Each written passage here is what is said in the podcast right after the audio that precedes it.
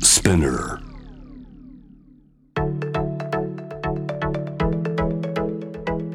伊藤忠 Dear Life, Dear Future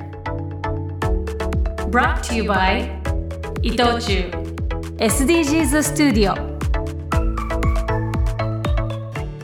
伊藤忠 SDGs スタジオから公開収録でお送りする Dear Life, Dear Future 今回お迎えするゲストは俳優の高橋文哉さんですよろしくお願いしますこんばんは、よろしくお願いします。よろしくお願いします。高橋さん、今日ものすごいたくさんファンの方にお集まりいただいて。ですねあ。りがとうございます。ありがとうございます一緒にね、楽しみたいと思いますけど、はいラジオの公開収録ってしたことありますか。初めてです。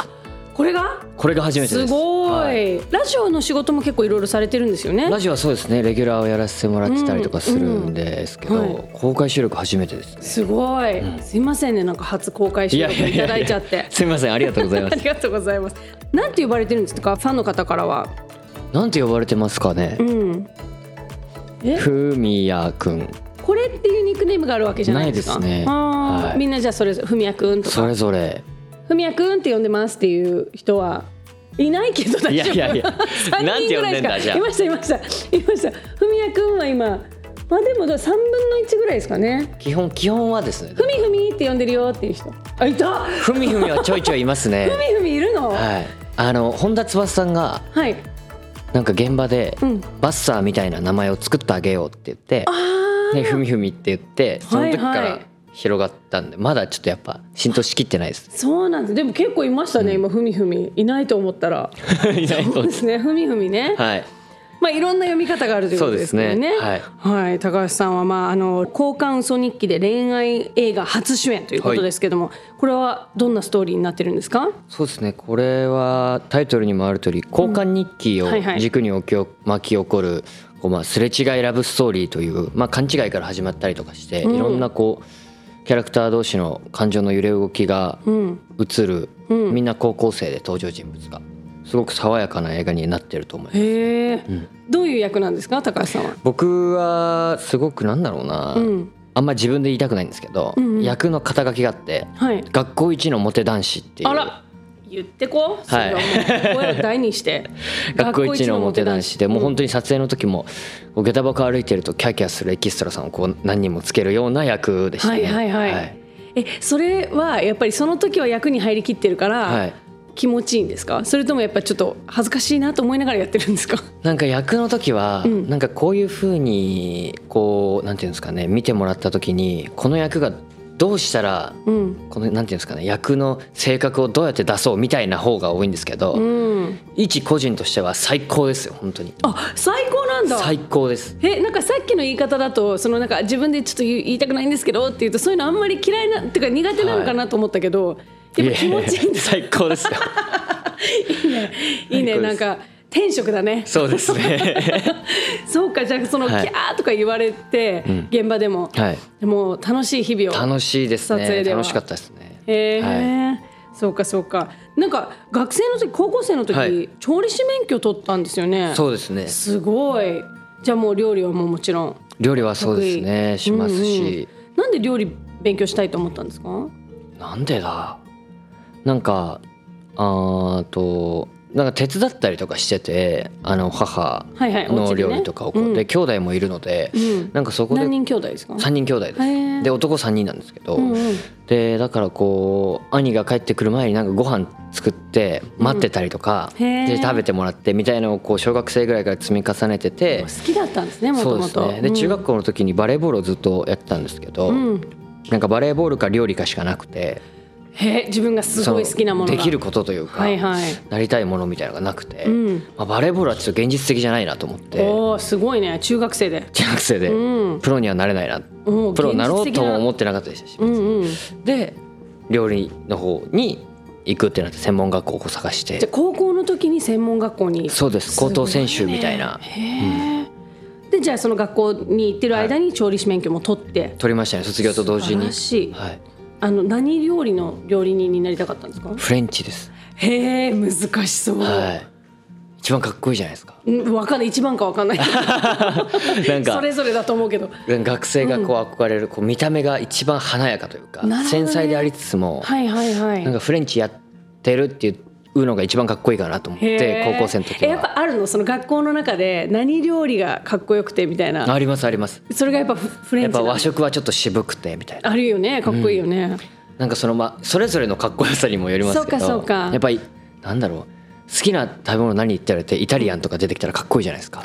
みたいなのと同じです、うん、うん高校生だね、そそうのです感じ高校生すぎる理由でへえ専攻じゃあしフレンフレンチを勉強してたんですね、は いその時もそうですね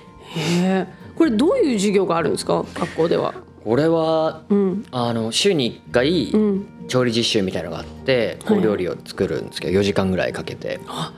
フレンチだねなんかその感じ何かをこうまあまあでももちろんみんな同じのを作るんで、本当にそれこそなんだろうな魚焼いたりとかもしますし和食も作るし中華も作るしみたいなのがあって、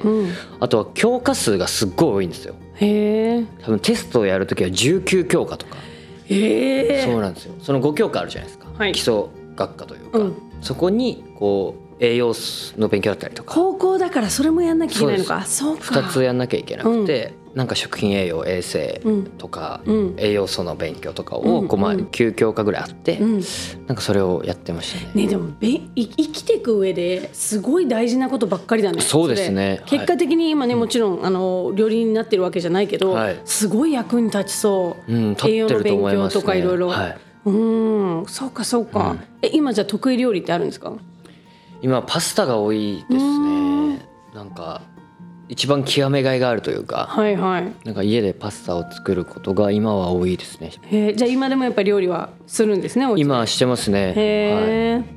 え学生の頃ははい学食とかも作ってたんですか、そうなんですよ。それすごい。い結構すごい量ん作るってことですよね、百二十、百三十、百四十、百五十ぐらい。ええそれどういう料理作るんですか学食はもう本当のカレーとか。う、んうんうん、なんかその日うちの学食は給食スタイルでメニューが決まってて、はいはいはいこう県とかじゃなくて、うん給食を食べるか食べないかみたいな感じでその給食を生徒が全部作るんですよなるほどあのクラスで代わり番号になってはいはいそれが月に1回ぐらい回ってくるんですけどへそえれをやったりして月一百五十人分ぐらい作るんですねそうですね5人すご5い人6人ぐらいではいはいはいはいやってましたねへえ自分たちでゆ献立も決めるんですかそうでですす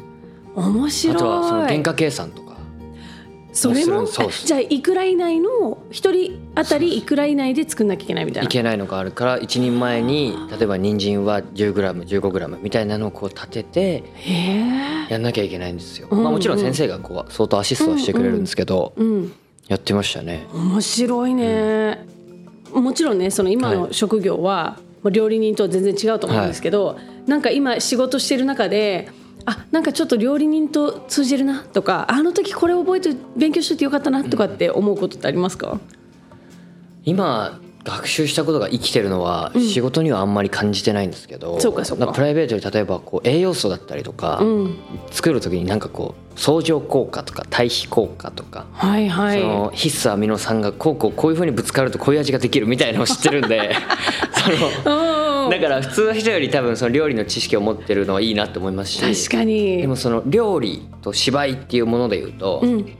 えっ、と例えばなんて言ったらいいんだろう皆さんが想像するじゃあカレーライスにするとするとカレーライスが映画「交換嘘日記」だとした場合、んその中で途中でこういろんなものが生まれて人参はこうやって切らなきゃいけなくて、うんじゃがいもはこうやって切ってみたいなものをこう調理していくうん段階で、お芝居で調理をして、うん最後にたくさんの人の手で一つの作品としてうんうん一品を仕上げるような感覚は似てるなと思うあので。ー強引に行ったね はい。 なんて言うんですかね。その細かいうん自分の色をちゃんと出していい場所というか、あーなるほどね固定概念がないんではいはいはいはい、はい、決まってないないじゃないですか。みんなで一つの味にしていくみしてたいいなくのもありますしそうか、そうか言っそたうらかその僕が食材であり、でもその食材にも出さなきゃいけない味がしっかりとあってみたいな。うんうん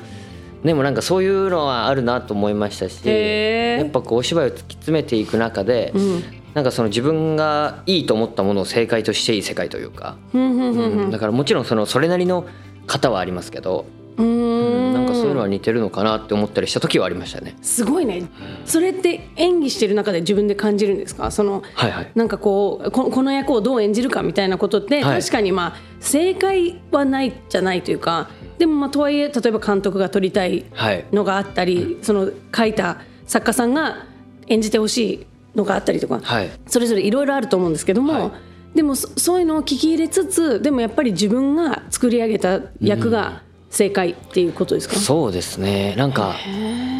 こう自分の中でこうなんだいいと思うもの一番気持ちいいものをうんこうやりつつもいろんな人のこうそれもいい情報でいいスパイスであるので、うんなんか自分をこうすごく曲げることももちろん大事ですけどしっかり貫くタイミングは大事だなと思ってるので、ぶつかったことありますかいやこうこうだと思うんですよねみたいな例えば監督さんなのか、はいその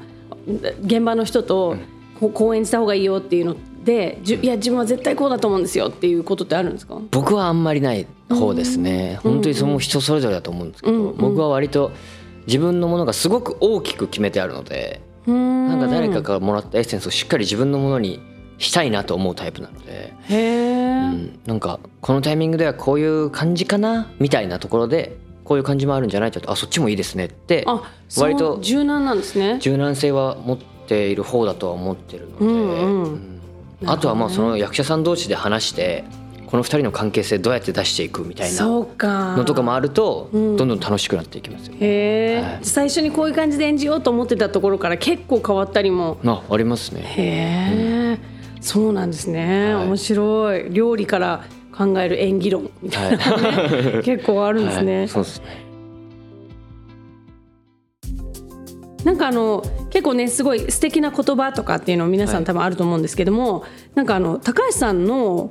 ドラマでちょっといい言葉があって「はいあの君の花になる」はいで高橋さん演じる相模ダンさんがはい言った「フードロスすんな」っていうはい セリフがあったんですよね。はいこれはもうきっとこのラジオを聞いてくれている方々は高橋さんに言われたらそして ね公開収録に来てくれてる皆さんもしそんなこと言われたらフードロスなんか絶対できなくなっちゃいますよ ねめっちゃうなずいてる。めちゃくちゃうなずいてくれてますけどちょっといいですかはい一ついただいて、そんななんかフューチャーされるセリフじゃなかったんであんま言うことないんで すけどはい言いますねフードロスすんなっていう もうしないねちょっともねうしないもうフードロスなんか絶対し ないクールめの役だったんでねクールですね、相模ダンはい、はいえーこれ実は「DearLife DearFuture」に対するツイートでもフードロスに関する質問が来てたんですよ、はいはいちょっと紹介してもいいですか、はいえっとふみやくんは料理が得意だと思いますがフードロスしないために自炊する時など気をつけてることは何かありますかっていうはい、いただいたんですけどもりなさんから、どうですか気をつけてることあります基本的にはその使える場所と使えない場所というか、その普段使わない場所の生かし方ネギの青い部分とかはいはいはいの生かし方食とかを材知のねってるのでなんかそれをこうあの冷凍で取っといて、ん今度例えばお肉煮る時に青い部分だけ入れて臭み取ろうかなとかそうか生姜の皮とかも剥いて、うんそのだけをその時に臭み取りに入れたりとか皮の部分を皮の部分へをーで中はまあ使うじゃないですかはいすはいりはおいはろいしたりしてなんかそういうのとかやってたりとかあんとはストック癖があるんですよ僕すごく。あらあの知ってました飲みスト物ックとか癖あ多分知らないと思うんですけスどトック癖があるみたいですそうよなんですよ、はいでなんか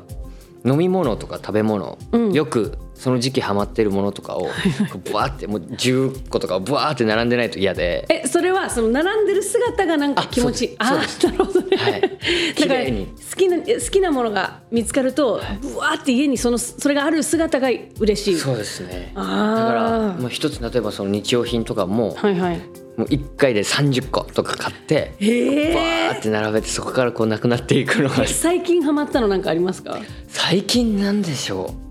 うストックしちゃっえーたみたいな、最近一気に買ったものは、うん、テえーティッシュィッシュ、はいここのこのティッシュがみこたいなのこのティッシ ュのみたいそなれはそのティッシュの顔の感じがいいのかやっぱり使い心地なのかあティッシュの使い心地よりはうんビジュア ルです、もう完全にそうインテリアの一部みたいなはいはいストックがでそこをこうへ蓋ー蓋してそのパッて開けた時にな、はいはいあんのが好きであだだから普段別にそれが見えてるわけじゃなくてそうですそれ棚がの多分中とかなんだけどそうです棚をパッて開けた時にドーンやったーって感じででもなんならストック使わないでこう使うところからどんどんうなんです新よしく一個ずとかねつ補充したり。したりしますしへえ一個抜けたら買って帰ったりとかじゃあそのストック癖があるけどもけどもその例えば飲み物とか食べ物とかもうんはいはい結構パーって並べていくんですけど基本的に僕幅1 5センチくらいでこう縦に奥に冷蔵庫とかだと並べていくんですよ。えどういうことどういうこと冷蔵庫の 冷蔵庫の中このの使い方が決まってるってこと、はい幅自分の中で1 5センチぐらいペットボトルだったら2本横に並ぶかなぐらいなえセンチうんうんをこう2222222で奥からこう並べてったりしてうん高さとかもぴったりになるように変えちゃうんですよ。でもさその時に必要な食材とかによってそれできないじゃんまあそうですねだから上2段はそのストックゾーンでこんぐらいあでその下はもういろんな野菜とかおあ肉だからもとう下かはもう見ないようにしてた下はま あまあないことにしてでも基上本は美しく基本綺麗ですね冷蔵庫の中はだからへえその時になんかこうなくなってきたなとか残り23本とかになった時に、はいはいあ買わなきゃと思って、ん基本的に通販が多いんですけど重いんでへー飲み物は、うん買ったらこう手前にこう持ってきてしっかり後ろかそうかそらうかこう入れたりとかうんうんいやもうコンビニだよそれそうです 後ろにさストックして品出しの気分品出しそ品うで出すそうししてんだでねす品出ししてます、へえとかはやりますねそうするとやっぱそのしっかり数字賞味期限とかを見てそうか食べたり飲んだりするようになるんで、うんうんあやっぱり切れちゃうってなってもすそうぐか消費できますしなるほどね気づいたら切れちゃったがないようにちうょんっと気をつけたりはしてあまあ素晴らしいす、ね。はいへえちょっと意外な一面が ね聞けましたね どこでも言ったことなかったんですストック癖 と冷蔵庫がめちゃめちゃ綺麗 にコンビニみたいに並んでるってい冷う蔵庫は本当に綺麗ですねへえ調味料の高さとかも一緒がいいんで、調味料も全部スパイスとかも全部同じブランドで揃えるんですよそうなんだ、はえじゃあもうどうしてもこれ使ってみたいけど高さがちょっと違うって言ったらちゃんと入れ替えますえ、はいそのもともと使ってるブランドのブランドに入れ替え るかもう一掃してそのむあなあ、んていうよんですかくねあるよねあのそうただの瓶とかにうんうん変えて中を入れ替えます、すごいこだわり変なんですよそういうところがちょっと家家とかもすごい綺麗好きなんですか家はそんなに綺麗冷蔵庫だけなんだ だけってことあキッチン周りかもしれないですキだかッチン周りはすごいちゃんとらした家いんだ電とかも全部同じ色でレンジとかあの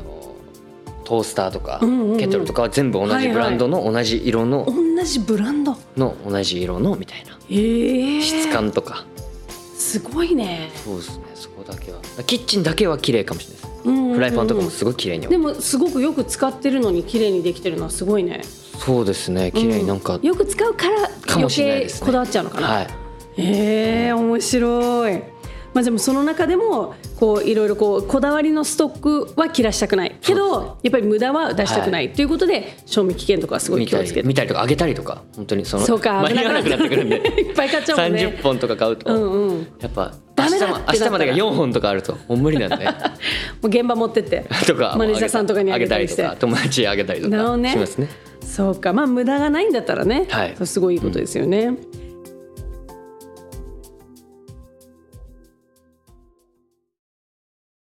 私は仕事柄いつも自宅では花を飾ってるんですけれどもそれをふと眺めていいなと癒されていますそう語るのはアナウンサーからフラワーアーティストに転身を遂げた前田由紀さんアナウンサー時代深夜遅くに帰る前田さんを癒していた花いつしかそれを仕事にしたいと好奇心が膨らんだそう今はフラワーアーティストとして活動していますイベント装飾でしたり花屋を運営したりしていますその活動の中で抱える苦悩があるフラワーロス日本で年間販売されている30億本のうち10億本が捨てられているという売れ残ってしまうお花っていうのはお花を飾る人が増えていけばなくしていけると思うのでお花の魅力を知ってもらって減らしていきたいっていうのと短い期間で役目を終えてしまうお花などはこういろんな方にめでてもらうきっかけ作りにできたらいいなと思ってます。フラワーロスをなくすため前田さんが取り組むことはいろいろ試していく中で今は寄付という形がしっくりきています。子育て支援施設や児童養護施設への寄付地元鎌倉では地域の方にお裾分けする事業にも参加しているそうもらってくださる方が部屋が明るくなったとかまだ咲いてるのとかすごく喜んで声をかけてくれるようになったんですねお花の裾野がちょっとずつ広がっていくのを手応えとして感じることができましたフラワーロスという問題を明るく楽しい気持ちも大切に考えていきたいと語る前田さん彼女の胸にあるものそれはその商いはみんなが幸せかどうかディアーライフ伊藤忠商事